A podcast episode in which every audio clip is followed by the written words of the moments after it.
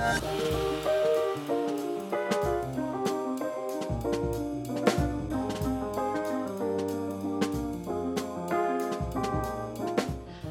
welcome to Book Bosomed, where we give new looks to old books. I'm Hannah. I'm Michelle. And I'm Grace. Hi guys. Hi. Happy New Year. Happy New Year. Such, yeah, I mean, it's we're so far into the new year, it's not even worth getting into.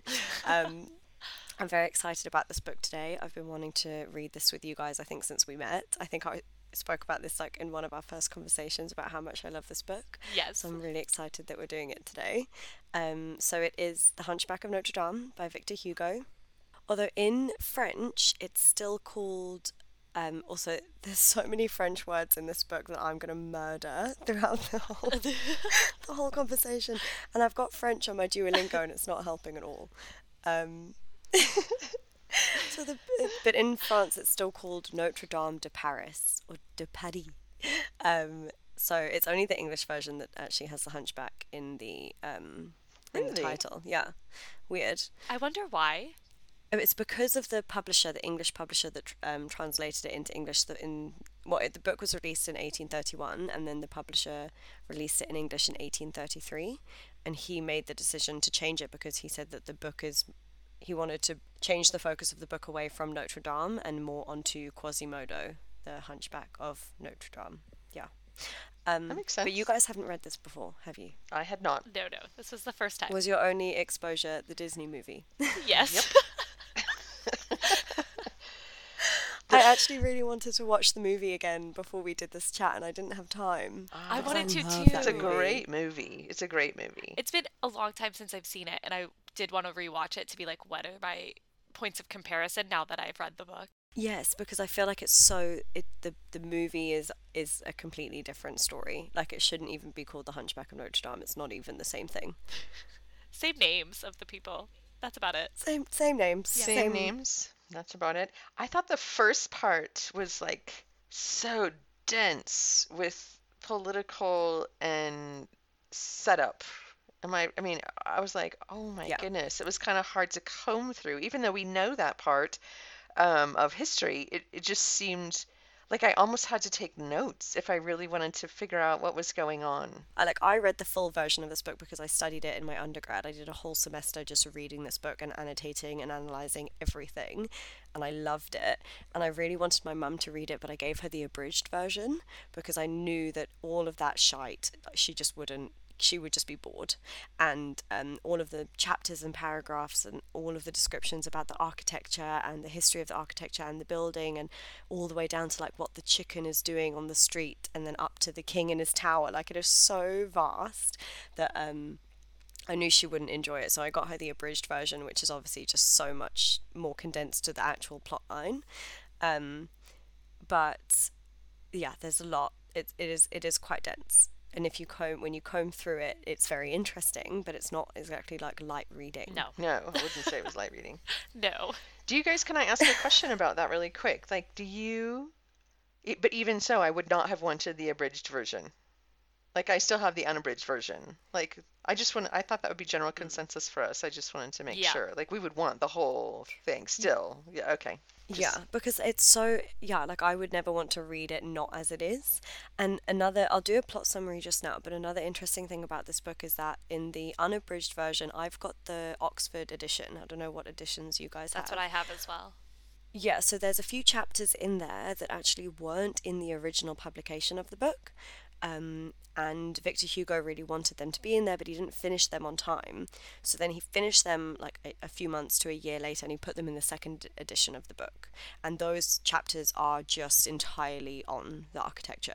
They're those like really boring chapters in like the third book or something where it's just like a whole 50 to 100 pages of just like buildings, um, building definitions. It's so cool, it is cool because I would like to see it how it was intended to be seen. right? Yeah. Although we are reading it in English and it's meant to be in French, but that's fine.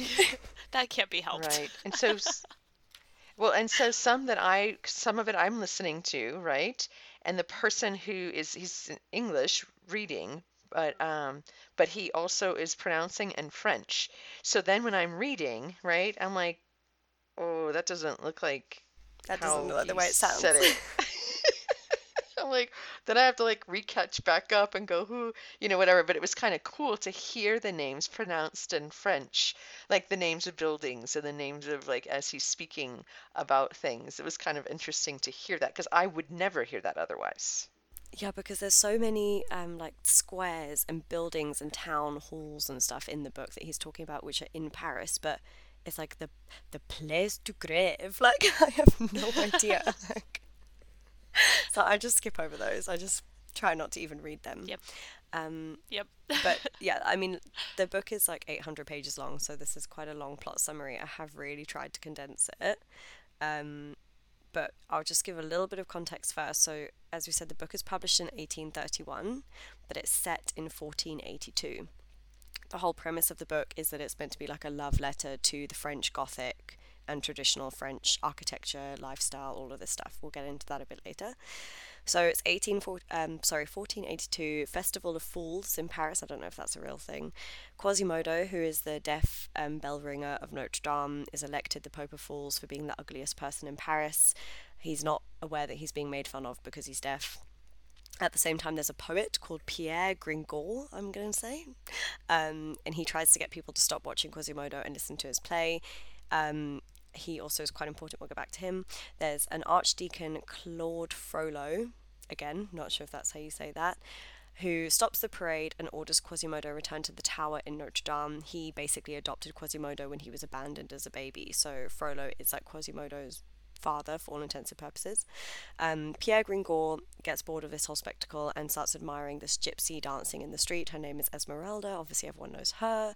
He then follows her home and witnesses Quasimodo and Frollo trying to abduct her, but she's rescued by Phoebus, who is also in the Disney movie, very, very famous character. Um, Quasimodo is captured and taken away. Gringoire follows Esmeralda to the Court of Miracles, which is kind of in the Disney movie, but it's so different here. And it's basically the place in Paris where all of the beggars and disabled people that are beggars suddenly become not disabled and not beggars because it's a sham. Um, and Esmeralda agrees to marry Gringoire so that he doesn't he isn't hanged. Quasimodo goes on trial for the kidnapping. He's sentenced to two hours of public torture. In the face of this jeering crowd, Esmeralda offers him water. He then obviously falls in love with Esmeralda. Nearby, there's this crazy old lady called Sister. Now, this one I don't know. Good, good, do. G U D. No, G U R D. Sister G. Sister, yeah, let's just go with that because I can't say it. I was going to say Galood, I don't know. Sister G, who is screaming at Esmeralda, claiming that the gypsies stole and ate her child 15 years prior. She's important, we'll get back to her. So Esmeralda's in love with Phoebus, who saved her. Frollo is obsessively in love with Esmeralda, like to the point that it's insane. That song Hellfire in the Disney movie, accurate. Quasimodo's also in love with Esmeralda. Frollo convinces Phoebus to try seduce Esmeralda so he can see if she is actually a heathen. When Phoebus seduces her, Frollo stabs Phoebus in the back, flees. Esmeralda faints and is then charged for Phoebus's murder. She's tortured. She confesses to the murder. Frollo visits her in jail and declares his love and says, I'll save you. And she's like, No, you're disgusting. You're a demon. I don't want anything to do with you. So she stays in jail. She's tortured in the public square. And when she's being tortured, she sees Phoebus across the square, who she thought was dead. He's with another woman. She's absolutely heartbroken and thinks, Oh my God, I'm literally, I've confessed to a murder for no reason. And at that moment, Quasimodo swings down from Notre Dame, rescues her, holds her up at the top of the tower, and starts yelling Sanctuary, like in the Disney movie as well. Um, so Esmeralda then stays in Notre Dame because otherwise she's going to die. She's repulsed by Quasimodo, but she can see that he's like trying really hard to protect her and be really cute. At the same time, Gringoire and all of the other vagabonds from the Court of Miracles plan to save Esmeralda from Notre Dame um, so that she isn't eventually hung. So they start attacking the cathedral in the middle of the night. Quasimodo defends it, throws things at them, kills loads of them. At the same time, Frollo comes in in disguise, tells Esmeralda he can save her, takes her away from Notre Dame. Then she realizes that it's Frollo, and she says, No, I would rather die than go anywhere with you. So he gives Esmeralda to Sister G to say, Hold her, and I'm going to go get the guards. While Sister G is holding Esmeralda, they realize that Esmeralda is Sister G's long lost daughter from 15 years ago that she thought was eaten by the gypsies, and Sister G is Esmeralda's long lost mother. This is like classic Victor Hugo, like Les Mis type garbage. Um, anyways, and in the end, Esmeralda is captured by the the king's archers, and they hang her. And the book closes with Quasimodo watching Frollo witness Esmeralda's hanging, and he's so distraught that because he knows Frollo is somewhat responsible for this, that he pushes Frollo off the tower. Frollo dies, Quasimodo disappears, and then years and years later, um, Quasimodo's skeleton is found in a grave cradling Esmeralda's skeleton, and that's how the book closes. It's quite sad. Yeah, very Yay! Sorry, that was so long. Um, but yeah, so there's it's it's very very different to the Disney movie. Obviously, like you can't go into this thinking that you're going to get a happy ending and whatever because there's so many things. Like Phoebus is the biggest fuckboy I have ever read in any book. Like that podcast, Fuckboys of Literature. I don't know if they've done an episode on Phoebus, but they really should. They really should. Can you like define what that means? Like a tool? Is that what you mean? So yes, so he like goes around Paris seducing all these women, telling many. There's lines in the book where it says. Um, he told Esmeralda like a thing that he'd rehearsed, saying, "I love you. You're the only love of my life." Like just so he can shag her, basically. So he's awful. Um, and he also witnesses Esmeralda dying on trial for his murder when he's alive and doesn't do anything about it. He's like, cool, And she can just another die girl. for me. and he's with another girl because he doesn't Yeah. want people to know that he was injured. Like, Phoebus is trash, absolute trash. Would you say he's like um is that a typical character in in a Victor Hugo novel or in a do you think he's a, a, an archetypal sort of person in a novel character?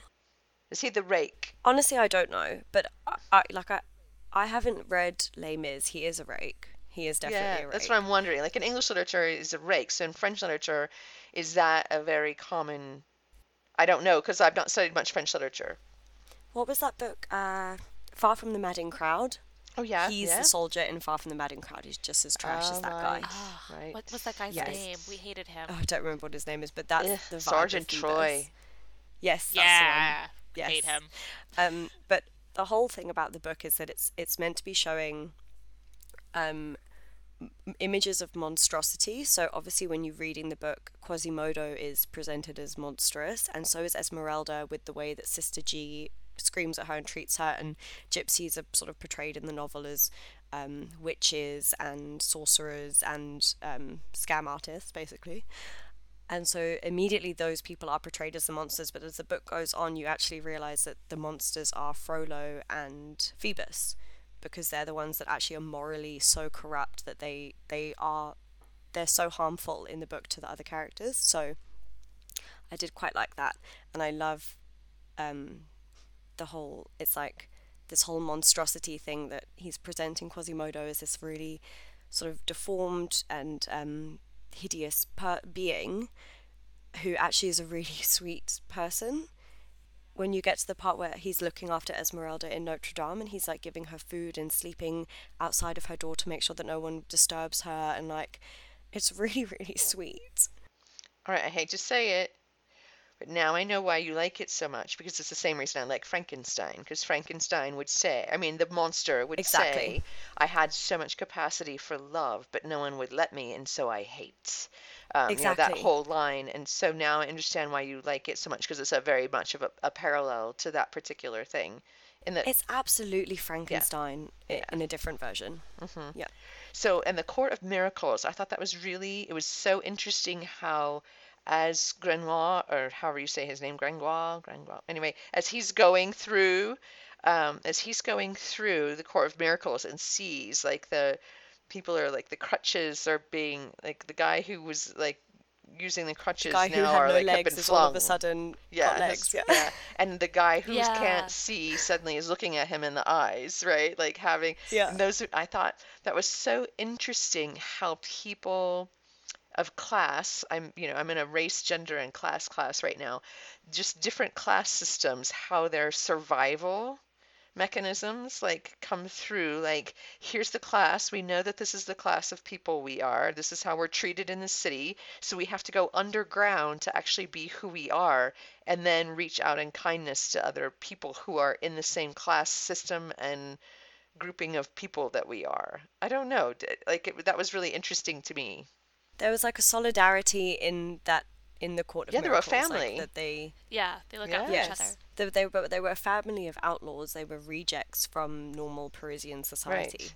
So they had to, yeah, you're right. Like they had to band together. However, I don't think so I agree with scamming people out of money by pretending that you're blind. Well, true. I don't agree with that either, but it's not like, it, of course, that happens, right? But it was just interesting to me how they have to, like, when you, you know, it gave an insider view of how they had t- to, um, how they're using what they have to survive. But also, I was, this is so bad, but now I also understand why actors and actresses at that time period were not considered sort of like this viable profession because they were sort of like the people in the court of miracles who were just acting on stage and fooling people. I thought it was sort of like um that was interesting to me how because I've never understood why actors and actresses weren't seen as like this you know, it's different we in America them A now. now. respectable How- profession. yeah. So I always just always wonder Yeah. like where did that come from? But it helped me to understand, oh, that makes sense to me because now they were like acting to get the money um, to Yes. live. Um, and that, then it, I drew it was sort of like a parallel for me. There were lots of things in this book that I think were quite accurate about Paris during that time because Hugo wrote this book to try encourage France to not change too much. So after the French Revolution, loads of the buildings were destroyed. The Gothic Gothic um, architecture was being demolished because people people just weren't into it. And he also thought that the printing press was causing this destruction of the traditional architecture because he said that in, in the book he talks about it often that the buildings were how people told stories the architecture on gothic buildings with the different statues and the gargoyles and the people and the different layers of development over hundreds of years like that's a story. Um, so I- think that because he had such a, a skin in the game of like wanting people to really uphold this traditionalism i think a lot of what he's saying must be true. I don't know how true and how factual the book is, but it seems like very factual in terms of the layout of Paris, the different places, the types of people that you would encounter, like the people from the Court of Miracles. Like, I don't think it's too far fetched to believe that most of this is has a source somewhere. Of course, right. And I think it makes sense that the architecture has like studying architecture. That I mean, I never thought about that in that way. I'd have to when I like the another trip to Paris, I'll have to really reevaluate that and some of the stuff that's there, right? Uh, is although some stuff is gone. Yeah, well, after this book came out, because um, Notre Dame was was falling apart, and they weren't putting any money into re- restoring it before the book came out. After the book came out, it was so popular that the government immediately put in a massive restoration project, and so they restored the entire face of the building, all of the structural issues, and now after whatever happened then is what you see now when you see Notre Dame, and that's all because of Victor Hugo. Except now it caught on fire, right? yeah. And now it's now in another state of repair. Um, I know, I know. I is was devastated about that because I really like. I know that Quasimodo's not real, but I love this book so much that I like look at the building and I just think about how much I love Quasimodo. I have actually this passage I want to read you, which is a segue into another topic I want to discuss. So this is like one of my favorite quotes from any book ever about Quasimodo. It said. It says, Egypt would have taken him for the god of this temple. The Middle Ages believed him to be its demon. He was, in fact, its soul.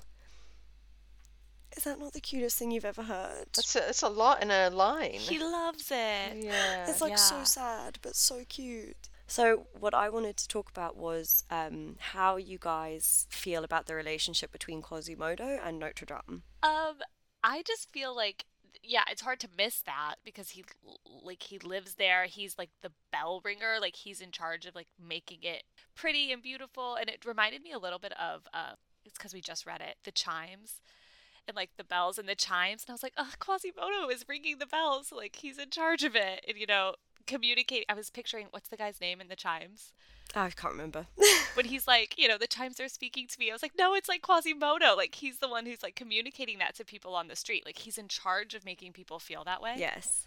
And what I what I found most fascinating about it is that like he's deaf because of the bells, but he loves the bells so much, but yet they've caused him to suffer because he's deaf. So he can't get through life in normal society, not only because of how he looks, which is also for a large part caused by pulling the bells every day. His muscles are deformed anyway, and then it's just made it worse and whatever. And I just feel like that it's like a labor of love that he, without him, the bells wouldn't ring, but the bells cause him so much pain, but he loves them so much. It's like such a weird, complicated relationship that he has with this building and with these bells. Okay, can I add another layer? Yes.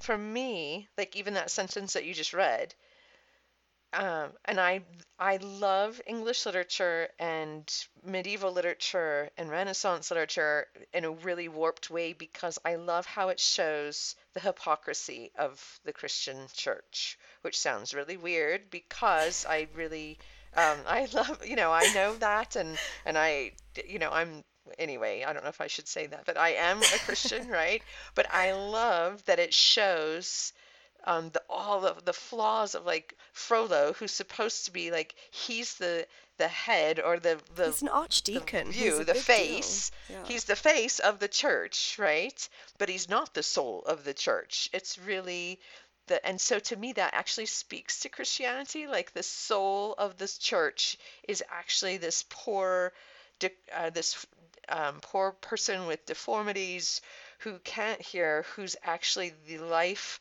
of of compassion. Like the he is the symbol of compassion, and then helps spread that with the bells through the entire um, city. And Frollo, nobody would ever look at him like he is somebody who's going to reach out to them in compassion or be helpful. However, if it weren't for Frollo, tell me if this if I'm taking this from Disney or the book, but if it weren't for Frollo, Quasimodo would not have survived.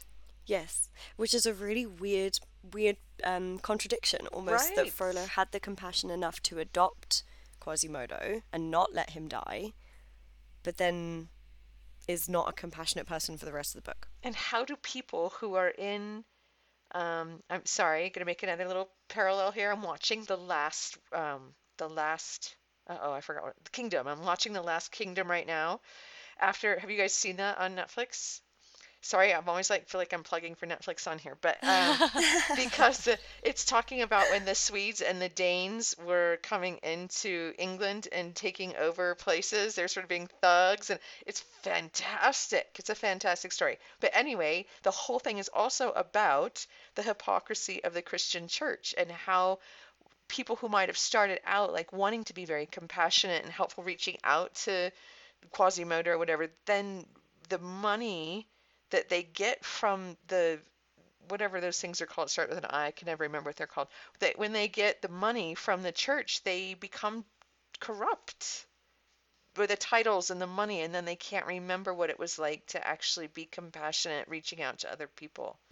I love that. I think this book is very compacted by that. And on another layer, it's like corrupted by money and wealth and power, but Frollo is corrupted by love and by desire. It's his sin, right? Like he he's like Yeah. which is yeah but it's like kind of it's the same concept like the he maybe before he met uh, we don't know anything about Frollo before we're introduced to him in this book which is when he's watching Esmeralda dance and he's falling in love with her lust. or becoming obsessive I don't know yeah so we don't know if before that point he actually was a good person Right. and then it's only at that moment when he's now corrupted by lust that he then becomes like what you're saying about these people with money and how it, it is a hypocrisy because he's like battling with his sin that he doesn't want to sin by being lustful but at the same time he's sinning constantly by just being this horrible manipulative demonic he murders someone or attempted murders phoebus and then runs away and doesn't take responsibility for it.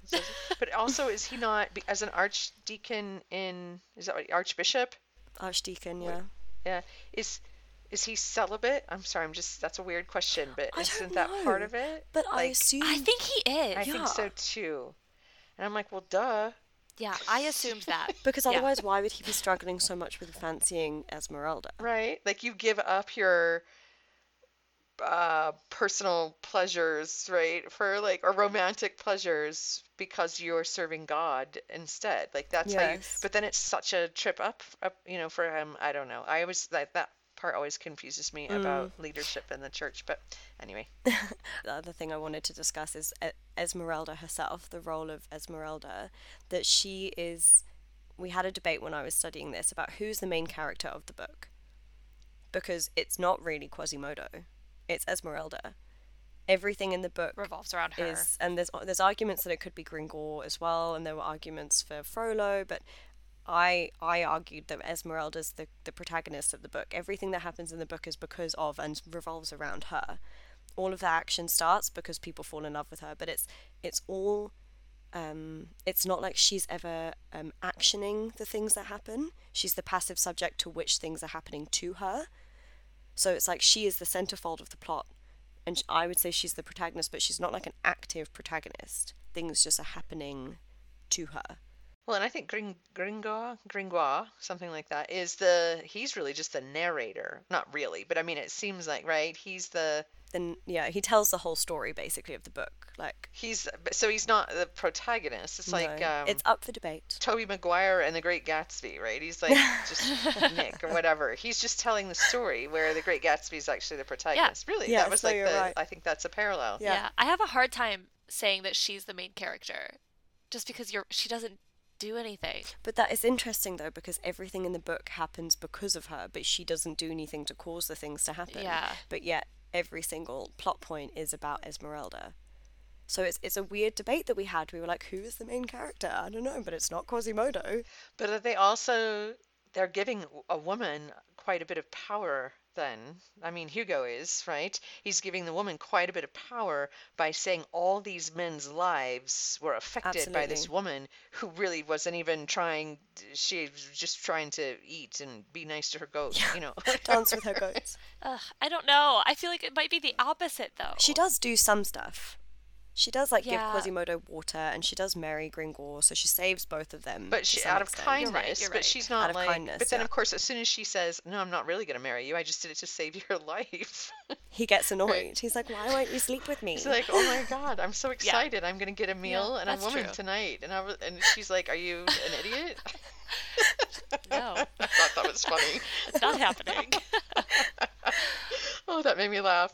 I don't know. I struggle with having female characters that don't do anything and then I don't know saying that they are the protagonist or the author is then being pro female agency because she doesn't show that much agency. It's more like I think it's more that he's no, revealing that the act or the desire to like obtain women makes men do crazy things or makes people do crazy things more than women have power over men. It is more like men's desire to obtain them as objects causes problems for them. Yeah. Yeah, I agree with you. And it's also quite similar to Les Mis. Like I was thinking about Hugo. I mean, that's the only other book I know that he wrote. And if you think about like Fontaine, I think her name is in that book, the woman that Yeah. dies and her child, she gives her child to The bread man. I want to say um, Hugh Jackman, Hugh Jackman, um, and Jean Valjean. 42601? And- two six oh one. Yeah, there you go. um, and so that's kind of the same thing. Like she doesn't really do anything at the start of that book. She's just a passive object that is being constantly battered by society. But she's the the spur for the whole plot as well. If it wasn't Yeah. for her dying, nothing would happen. True, but I have a comment on this. If, if ladies, we realize that power that sort of just lays dormant underneath that, my God, we could rule the world in six months. because if we're passively going through life characters people what females whatever and men are so like oh my god now i'm not saying that any you know he, men have probably thought that about you all. I'm saying like esmeralda right? As like frollo i'm just saying right? I'm not anyway as frollo is like oh my god esmeralda if men are really looking at women who have no idea that that's going on and they're thinking that if women actually just held on to that we could be like But the women "Ah, in literature that do that are the villains. Yes. oh why Like it's Lady Macbeth, right? The women the women that acknowledge that they have power over men are Yeah, villains. but she doesn't Like- do good things with it. She doesn't like feed the children and teach everyone how to read. She like kills wants to kill other people so she can have more power. Yeah. I know. Instead of like doing the other stuff that she could do. Women could be benevolent leaders and still rule men by mm, saying no. Just like, where's our example though? Where's our example? Do we have a book that we've read where that happens and then not fulfill it? Maybe far from the Maddie. Oh my god, Lady Macbeth, I can't believe you just used her as the she, it's true though, right? Like she knows she's got power over people, but she uses it for evil. Yeah, you're right. But you know what? But in Far From the Madding Crowd, she doesn't. She gets tripped up in her own lust for the man. Uh, yeah, it is actually kind of the same plot but backwards. Well, I, I just think like the women, they're making a commentary on Frollo, like um, being so desirous of a woman that then he can't really even, I mean, he can't function. And that causes so many things. Yeah, that song in the Disney movie Hellfire is so spot on for this book. Like I think they're those they're two completely separate things, but that song is like a perfect summation of Frollo. It's so good. If they got nothing else right, that was the got one thing Frollo they got right. That was the one thing they I was did well. disappointed that there were no real gargoyles. Like they didn't come alive and start dancing. I dancing. know. Well, Quas- they just keep calling Quasimodo the gargoyle in the book, which is shame. Like really, just really sad. Yeah. Like when he, we didn't even talk about, but Frollo has a younger brother, and it, during the siege of Notre Dame, when the vagabonds are trying to rescue Esmeralda, the younger brother of Frollo um, tries to attack Quasimodo, and he's on the top of Notre Dame, and he's looking for Quasimodo, and Quasimodo's disguised as one of the gargoyles, and then he actually ends up throwing this guy uh, uh, on the wall of Notre Dame and killing him. It's quite hectic, but um, yeah, it's like using his facade, his ugly facade for um, for his own benefit. There, Yeah. at least. Okay, my favorite thing is that you called it hectic. Like it's such. like, I'm not around English speaking people, English accented and British heritage people anymore, and so that understatement of he kills this man, it's so hectic. It is hectic. is the understatement that just made me laugh. Okay, it's very sad that Quasimodo killed somebody who was going to kill him. He was in a defensive position. Um, but He was, yeah. Yes. And this is the thing with Quasimodo as well, is that he's never an aggressive. He's not an aggressor. He's always the defender. So he's he acts in what seem like violent ways to defend what he loves. And in that whole scenario, it's like these people are attacking his church. It's what he loves, and he desecrates the face of the church by pouring. I don't remember what it was, some like hot liquid down the church and smashing things with the logs to kill the vagabonds. But he's and he's being violent out of defense. He's not being violent out of hatred. It's only when he pushes Frollo off Notre Dame at the end of the book where you could say he's just being he was just being violent. well, he's probably ticked off at the whole thing, right? He's, I mean, everybody has their push points. I mean, not to that. I mean, not that we're all gonna go out and kill somebody later. Ooh, I know That's that's, not not what what I you mean. meant. That's just what it sounded like. you know what I mean. We all have like our tipping point. We all get to that point where we're Quasimodo and we want to push Frollo off the tree. I mean, it would just you know matter of. But he Uh, can. Yeah. And you're not mad at him in the book. No, it's karma. Yeah. But he yeah, his like physical strength is is spoken about a lot as something he's like I don't know, it's like the way he's described is like awe inspiring, like he's so strong, he can do the bells, he can swing from tower to tower and from gargoyle to gargoyle and jump across big gaps in the building and all this like amazing stuff, but it's all described in a way that's like this is bad. Like we don't want someone that is this physically able to do these things that looks like him. Like it's not okay that he can do that but look the way he does. But if you look like Phoebus, Exactly. If you look like Phoebus, you're fine. It like reminds me a little bit of Lenny from Of Mice and Men, oh yeah, where he's just like got so much strength and like an unassuming personality. Well, it's the same says same as the monster in Frankenstein, who's been made to like he's so strong and he can do whatever, but he knows and he knows that he can, but he withholds. Like he could smash his, you know, Dr. Frankenstein in a second, but he doesn't. And that's a, another similar parallel is the the creator cre- um cr- yeah, created versus creator. So Frollo essentially created who Quasimodo is as a person and they speak in sign language that they've made up just between the two of them and things like that the same way that Dr. Frankenstein created the monster and then that that relationship the tension between that relationship is also quite interesting And it, it's it's interesting that they're father and father because a mother would that would be different. Like a mother would well we've got Right. Esmeralda and Sister G in this which is the only like mother daughter pairing in this book which is very very different but also very toxic so and actually can we talk a bit about that because that that whole plotline I found really interesting that Sister G is so she her daughter just Sorry. disappears I know I'm not saying her No, name that's I great. just I, love that it. you're saying Sister G.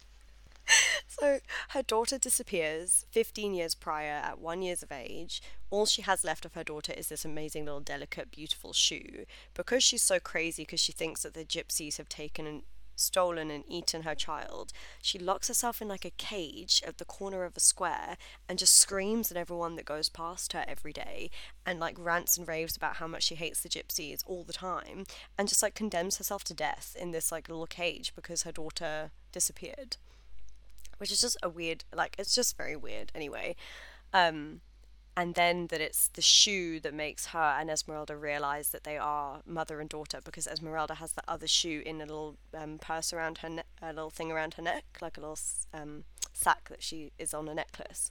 And the shoe is what makes them realize that they're mother daughter. And then it's like the switch because five minutes before, Sister G is screaming at Esmeralda, I can't wait to see you hang. I'm going to let the guards catch you like you filthy heathen. You ate my daughter. And then two seconds later, she's like, oh no, jokes, you are my daughter. So now I'm going to try to save you. Like it just didn't, it was just a big change. Oh my gosh, do you know what?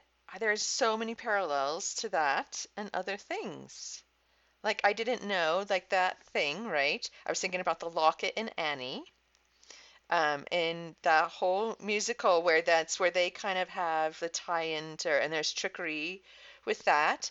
And then, sorry, I'm thinking about movies and, and uh, musicals, but then also in Anastasia, where they find out, and it has to do with this like Yes. second of a memory with a smell, where they're like, oh, like, and they don't like her. They're like, she's an imposter. Get her out And of they've got that little locket. And Oh, then, I love and then they do that whole thing, and they're like, the grandma's like, oh my gosh, like it is you.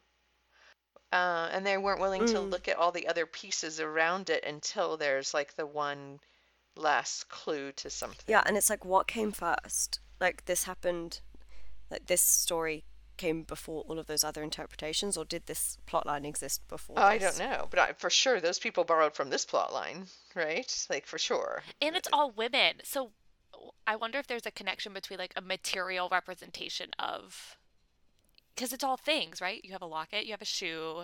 Well, they're symbolic of something that reminds you of your family or the only thing that you have left of that person or something. But Yeah, but they're all women. Like it's a you The other thing is that the women in this book, it's like the woman is a violent, evil, crazy, like cretin because of this trauma that happened to her. Instead of approaching that with sympathy from other people as well, other people like shun her and they throw her scraps of their food and like she she condemns herself to being treated as this horrible went like miserable woman which is also just i don't know I don't it's- understand that. it's it's like the two women in this book are the miserable crazy old lady and the young beautiful doe But it's like the flop out of Frollo and Quasimodo, sort of.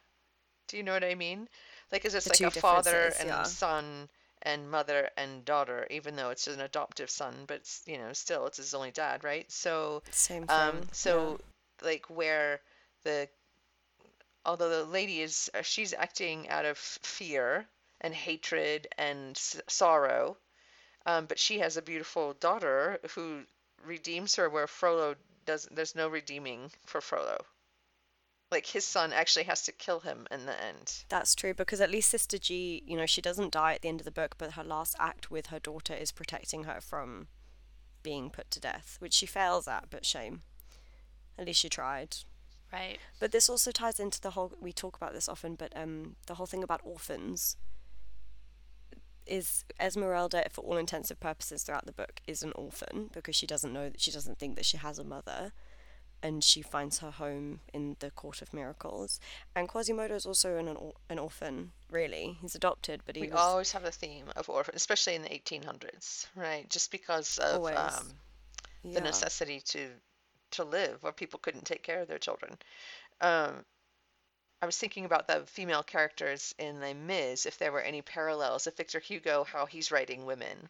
Like, because um, Cosette, right, in Les Miserables, she's very much like a very protected girl who loses her mother under dire circumstances. I don't know. I was just thinking about how he's kind of writing different roles for women. Like sure, a... sorry, can I just interject for two seconds? I just yeah. googled it. Les Mis came out in 1862, 30 years after The Hunchback of Notre Dame. Wow, that's way later. I mean, both are like massive books. it just took them a long time to write them.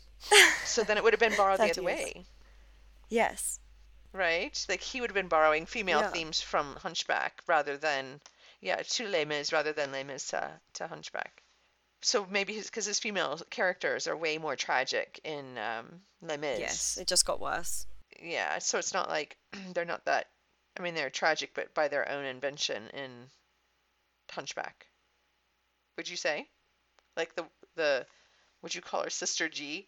She's like she's tragic by her own agency. I mean, it's like it's sad because it's like, well, what what do you do when you lose a child when they're one years old? Like, you know, that's that's sad and everyone reacts to that differently but i do think she, yeah she's she causes her own she's no one put her in a cage you know? She chose to live that life. That's that's her decision. Yeah i'm trying to think if there is like some sort of i'm sure there is about like a mother who is unable to mother her child and then her being in a cage. What could be metaphoric. Not like she's yeah. Yeah like there's something there of her own making too right? Like sh- but she's not unable to mother her child. She just well, I guess I mean, I'm sorry. I thought you meant unable in the sense of like she's a bad mother. No, no, no. Like she, her baby is not there, and if you think that a woman's role is to be a mother, like that's why women are put on this earth.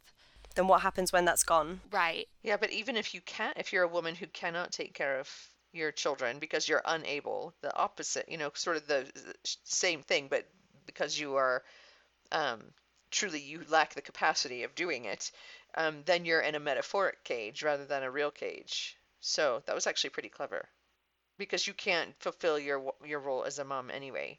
And the other thing about this is maybe not so much with the motherhood, but Esmeralda is is sort of metaphorically in a cage when she gets in, when she gets stuck in Notre Dame, and she can't leave, and if she leaves, she's going to be put to death and so that beautiful cathedral becomes her prison, her cage as well. And she's in prison most of the book as well. She's in jail cell after jail cell, being tortured and whatever.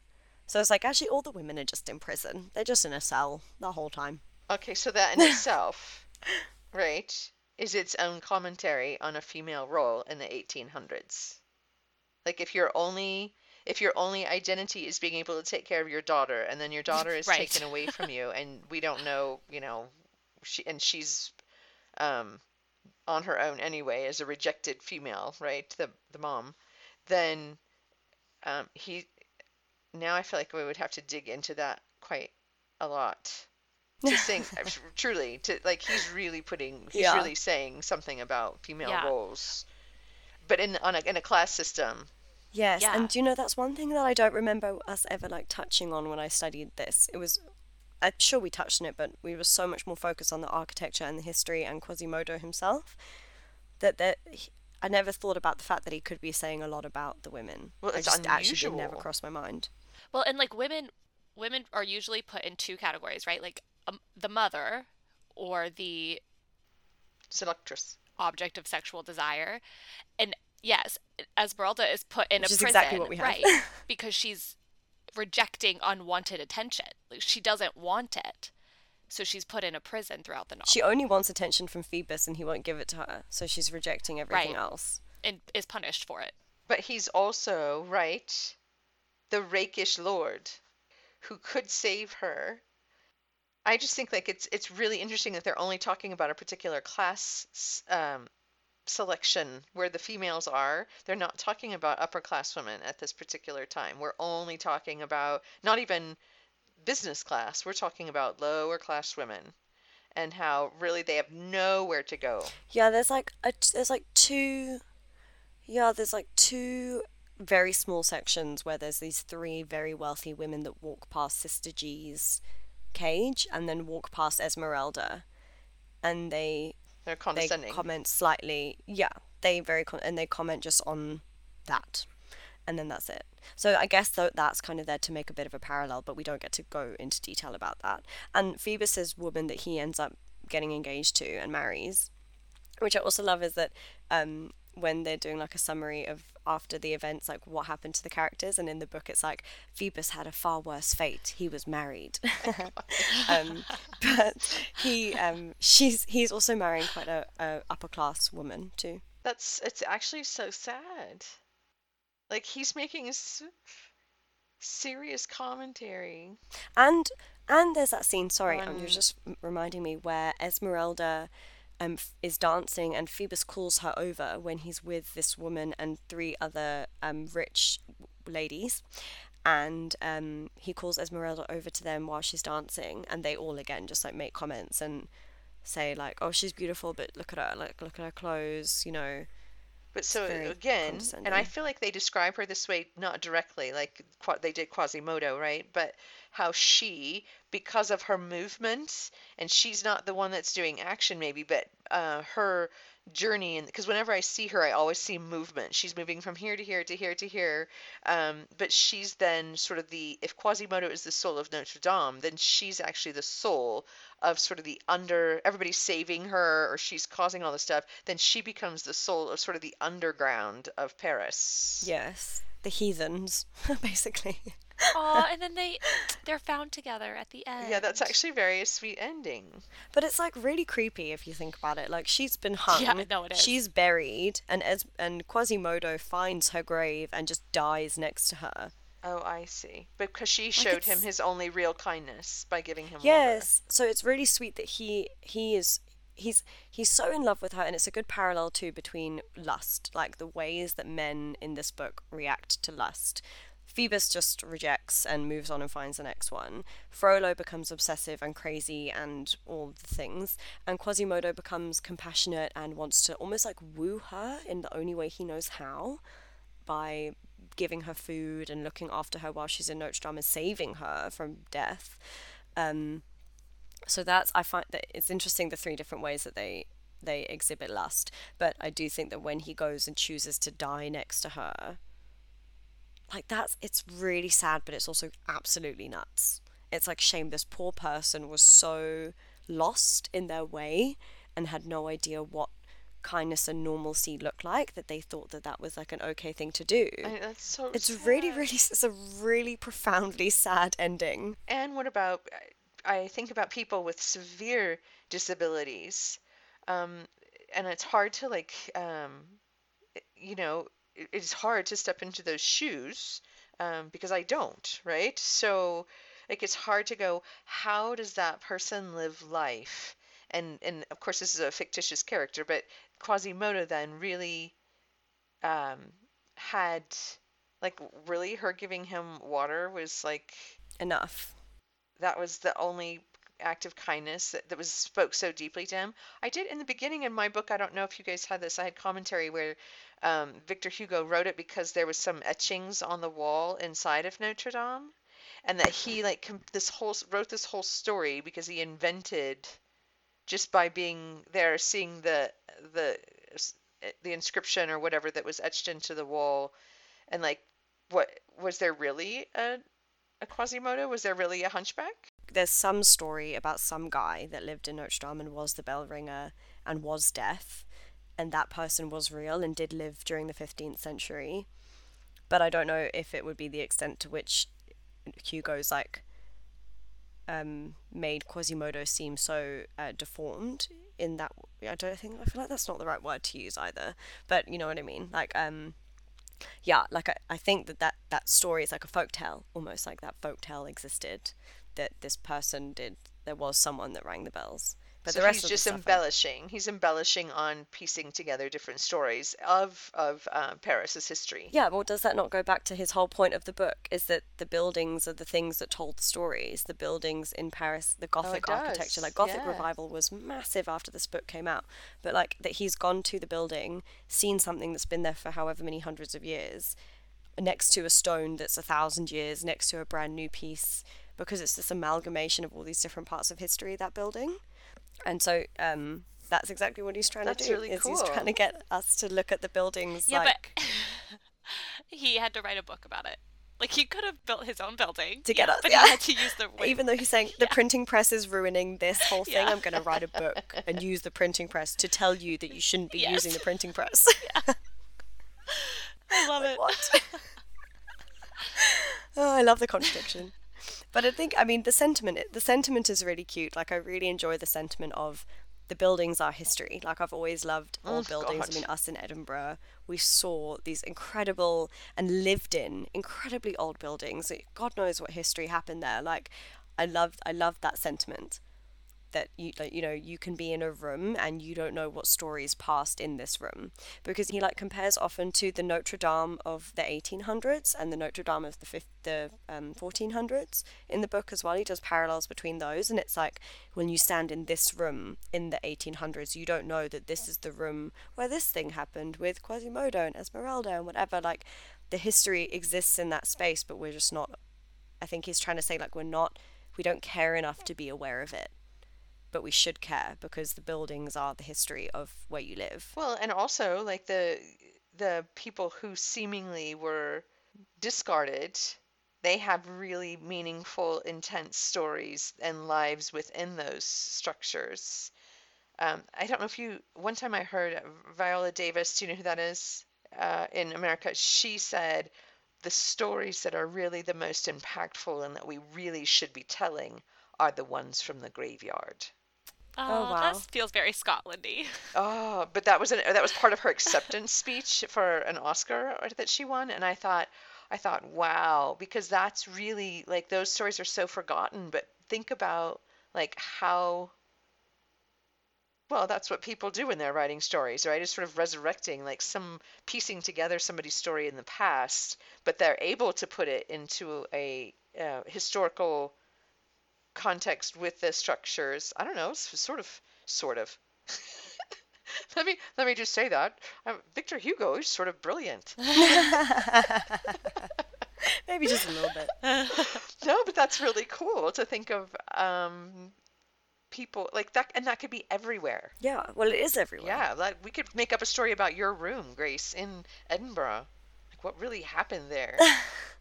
Sure. Well, I mean, I was living in the attic of a building from the 1690s. Like, God only knows what happened in that yeah, room. in your little s- spiral staircase. Dude, I slept with the light on for the first like two months I was living in that room because I was so scared of the ghosts. I was like, there's no way that there's not a ghost here. There has to be. There has to be. And I know that I. I shouldn't believe in ghosts, but I, you know, in that scenario, I was like, they might be real, and if they're real, I'll find out here, and I don't want to find out. right? Well, if there's ghosts anywhere, it would be in be in Edinburgh. That's for sure. For But, sure. Um, but didn't was it who had the Hannah? Was it you or Grace who had the? Remember they came in and they were working in your room, and then there was like this panel, and Oh, between was the me. panel and the actual building was like a massive space. It wasn't Yes. small. No, it was I like, was like, between the wood and the brick on? wall. Yeah. Yeah, I'm like, what went on in that space before? I don't know. I thought that was that was that creeped me out when I was in there. Not the spiral staircase or the attic, is the the separation of the wall. Because I thought, how many people are like in the walls in here? oh my god. Yes, and and like that Really? building was so old, and then they just they just made it in. I think it was in like the eighties or something. They just plasterboarded the whole building, and we're like, cool, this is going to be a residence now. And it's like, but you've you've also taken away the the connection to the original building too. So now it just feels so like bland. Like the like the the history of that building inside. is gone when you step into that building. Although the front door was still an old like three hundred year old door. yes. But So you know, cool. the inside was very manicured. So think about like stepping back and just piecing together a story just in your building, like with the door. How many people have gone into that door? And that would make it a you could see how like that would that would have I don't know, maybe that's what stimulated Hugo, right? Yeah, because it's so fascinating, and like especially I think when back then when he was in Paris, like putting myself in his shoes, and he's looking at Notre Dame, which is like you can see the part of the building from the 1100s, you can see fr- from the 1400s, and so on, and he's just looking at it falling apart. Like you would start to think, but hold on a minute, like this has been here for so. It's like St Giles Cathedral. You look at St in Edinburgh, you looked at that and you knew that there were parts of that building that were there from the 1100s, and you would go, okay, but like what happened here, or um, or like Stirling Castle, when we went there and there was like that part of the building that was there from like the 900s, the bricks, and you're like, this is so crazy. Like how many people have engaged with this? So right. I think, and what stories do the stones have to tell? That they can't because that's exactly what he's saying, right? Mm-hmm. Is the, exactly. the, the, the buildings have stories, and that's almost why I think like Quasimodo is so cool because he's created a, a, a, voiceless person that can tell the story of Notre Dame without having a voice to tell the story. Oh. Like he's he can't yeah, hear, clever. he can't he can't speak because he's deaf, and yet he's the person that is the soul of that building that brings that building to life. Is that person like that's weird? Oh, it's actually very romantic it's a very romantic book. Like it's super super sweet and cute and profound and I love it. I love this book. but did you guys I mean did you enjoy reading it? I know that there are parts of it that are really really dull, but did you enjoy reading it? I did. I I feel like I finished this book and was like I feel like I need to read it again like immediately because I was like it, there's just so much in the descriptions and so much happening that I know I missed things that I feel like it it needs two read throughs. I, I didn't. Okay, so right, confessing here, I didn't read the whole thing because I didn't get through the whole thing. But at the same time, I already knew, like as I was doing the first part and combing through everything, it felt so dense to me that I'm like, I'm never gonna get this the, this read. Like it's gonna have to be like two or three times, a you long know, where project. I go, oh, yeah. here's this, because you're gonna, you know, just like any other book that we read, where like once you read it, especially if you've not read it before, you're like, oh, right, now I don't understand this or this or this or what is the connection between this and this. Um, which is why we love yeah. reading.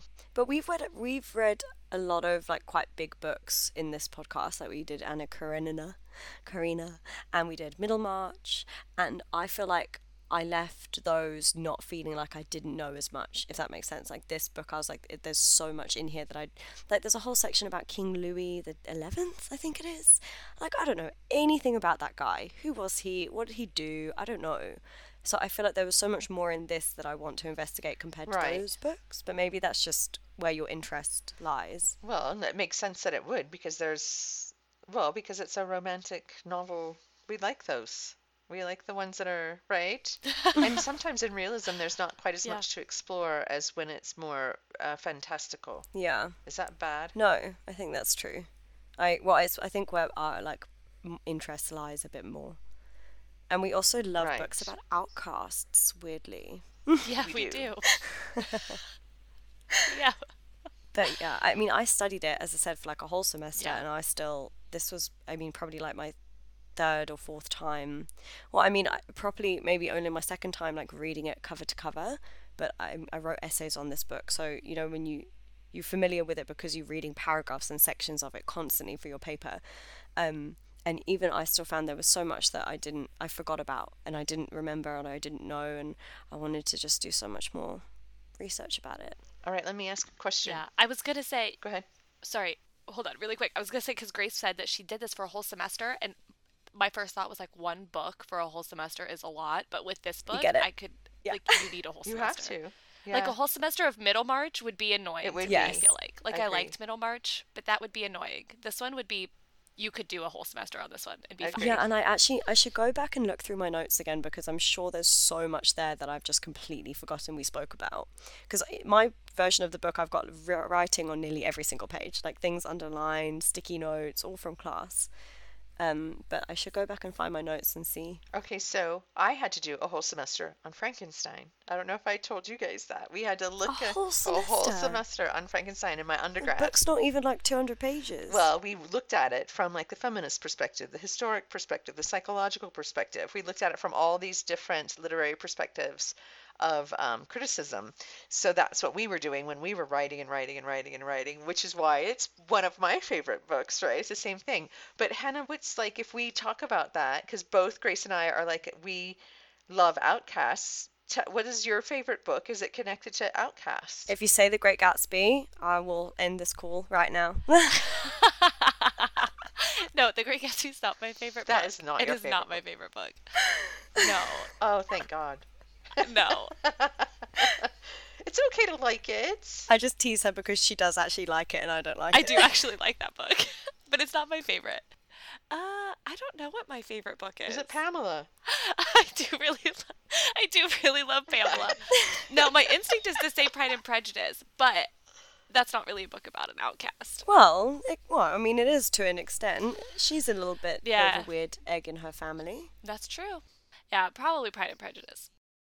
But I don't know if it's my like the book I think is the best written, but I do think it's my favorite. Mm-hmm. I don't know. Whereas I think that this book was Oh, also that's fair. really well written, but at the same time, Yeah, I'm very much aware of the fact that it's an English translation. So it's like I don't know how well this was written in French, but I in know. English it's good. Don't you wonder that? Like Anna Karenina too, right? We Yeah. read the translation of that. If you don't if you don't read Russian and French, it's hard to know. Like there's so much is lost in translation. You can't deny that. I mean, Yeah. it just is. And I feel like you're losing such a big essence of the book when you're not reading it in the language it was written in. But whoever I think translated this did a great job. Like I think, I think it is pretty accurate, and there's um, the language is done really really well. Because Anna Karenina, I kind of found that there were parts of it where it wasn't well written, like sentences were just they weren't structured nicely. But like, do you think you would, that there wasn't a point to each sentence. if you read a you different know? translation, if you would have liked it better? Because there's different translations. So then you're like, which translation do you pick? Which one do So you? this is the other thing is that this book isn't very popular nowadays. It's way outshadowed by Les Mis, so no one even knows that Victor Hugo wrote this book. People don't even know that it is a book. It's not popular nowadays, but when it was released, it was so popular, and that's why I think maybe we're not having an issue with the translation is because it hasn't actually been translated that many times because it there isn't a market for it. It's not that popular. Whereas Anna Karenina, there's so many people that want to read that book in so many different countries and places that there's a market to keep tr- retranslating as you go, right. but not so much here. And Les Mis is because because it's so. I don't know I don't. why that's more popular than this. I feel like it's longer, it's more complicated. It is a wonderful story, and I really do want to read it because I love the movie. But I feel like they're kind of like they seem just as good as each other, so I don't know why this book isn't popular. I wonder if it has to do with the time in which it was published, right? Because Les Mis was, you said, 30 years later, so maybe there was just a different market. Yeah, But now, like nowadays, why have we chosen to focus on Les Mis? Well, if it was popular there, it make it would make sense that that's the one that like stuck around. I think that I think Les Mis is also shows like very complex female characters, like their situations and plights, and so where Hunchback doesn't necessarily have those, um, which is probably why Les Mis is maybe more read. Yeah, and also the um the time in which it's set. Like people are way more interested in the French Revolution than they are medieval France. Yes, true. like, no one cares about the 1400s, but 1700s, everyone's like, "Woo, sign me up, let's go." Right. I like the 1400s. oh yeah, you've always liked medieval stuff though. I do. I do. I don't know why. I'd, I would have, you know what, if I could have, I would have gotten a degree in a medieval and in Renaissance and in what we did. I would have gotten all three. But at some point, you have to stop going to school and work. Yeah, unfortunately. Challenge. I mean, I really would have. Which is because I don't have the same interest I think in other time periods of lit. It doesn't interest me as much as like other stuff. But final thoughts then. What are you? What were your final thoughts about this book? I loved it. I really liked it a lot. I'm so glad you loved it. Yeah, I really liked it a lot. And you know what, Grace? Even if like I and I was I'm I wanted to read it because it is your favorite book. Like I wanted to know because that tells me something about you. Like and so I'm just glad that you shared it with us and wanted us to read it. well, I'm so happy that you did. Thank you for giving it a go and picking up the doorstopper. I will read it again, a hundred Me percent. too. Agreed. Oh, I'm so Yeah. happy. Okay, good. Because next month we're doing a book that I absolutely hate and Hannah enjoys. so this is we're doing a complete 180. so we're going to read Wuthering Heights. Oh. Yay! It's a great book. And I, I brought this up with my friend who's who's currently doing his masters in um, sort of historical archaeology, but it's more like architecture and sociology. So he also loves Hunchback of Notre Dame. But he, I said, oh, we're reading Wuthering Heights, and he was like, oh, what a great book. And I was like, no, I do not feel that way. But I'm open to having my mind changed. With this Okay. one. I love it's a. gr- I think it's a great I book. it's been a long time since I've read it, so I'm excited to read it again and see how thoughts have changed since like doing our masters and Yes. you know. Okay, cool. Well then, um, then yeah, Feb. We'll see everyone, chat to everyone towards the end of Feb. Please follow us on Instagram at Book Bosom Podcast. And yeah, if you want to read Wuthering Heights, please read it. Yeah. Happy Valentine's Day. oh God. Oh my gosh. Let's not. Let's not go into that. Let's not even. I was trying to think of the next thing that was coming up. We'll, we'll, we'll touch base on Valentine's Day at the end of Feb when we read Wuthering Sounds Heights. good. Such a romantic, loving book. Okay. Bye. Bye. Okay, bye.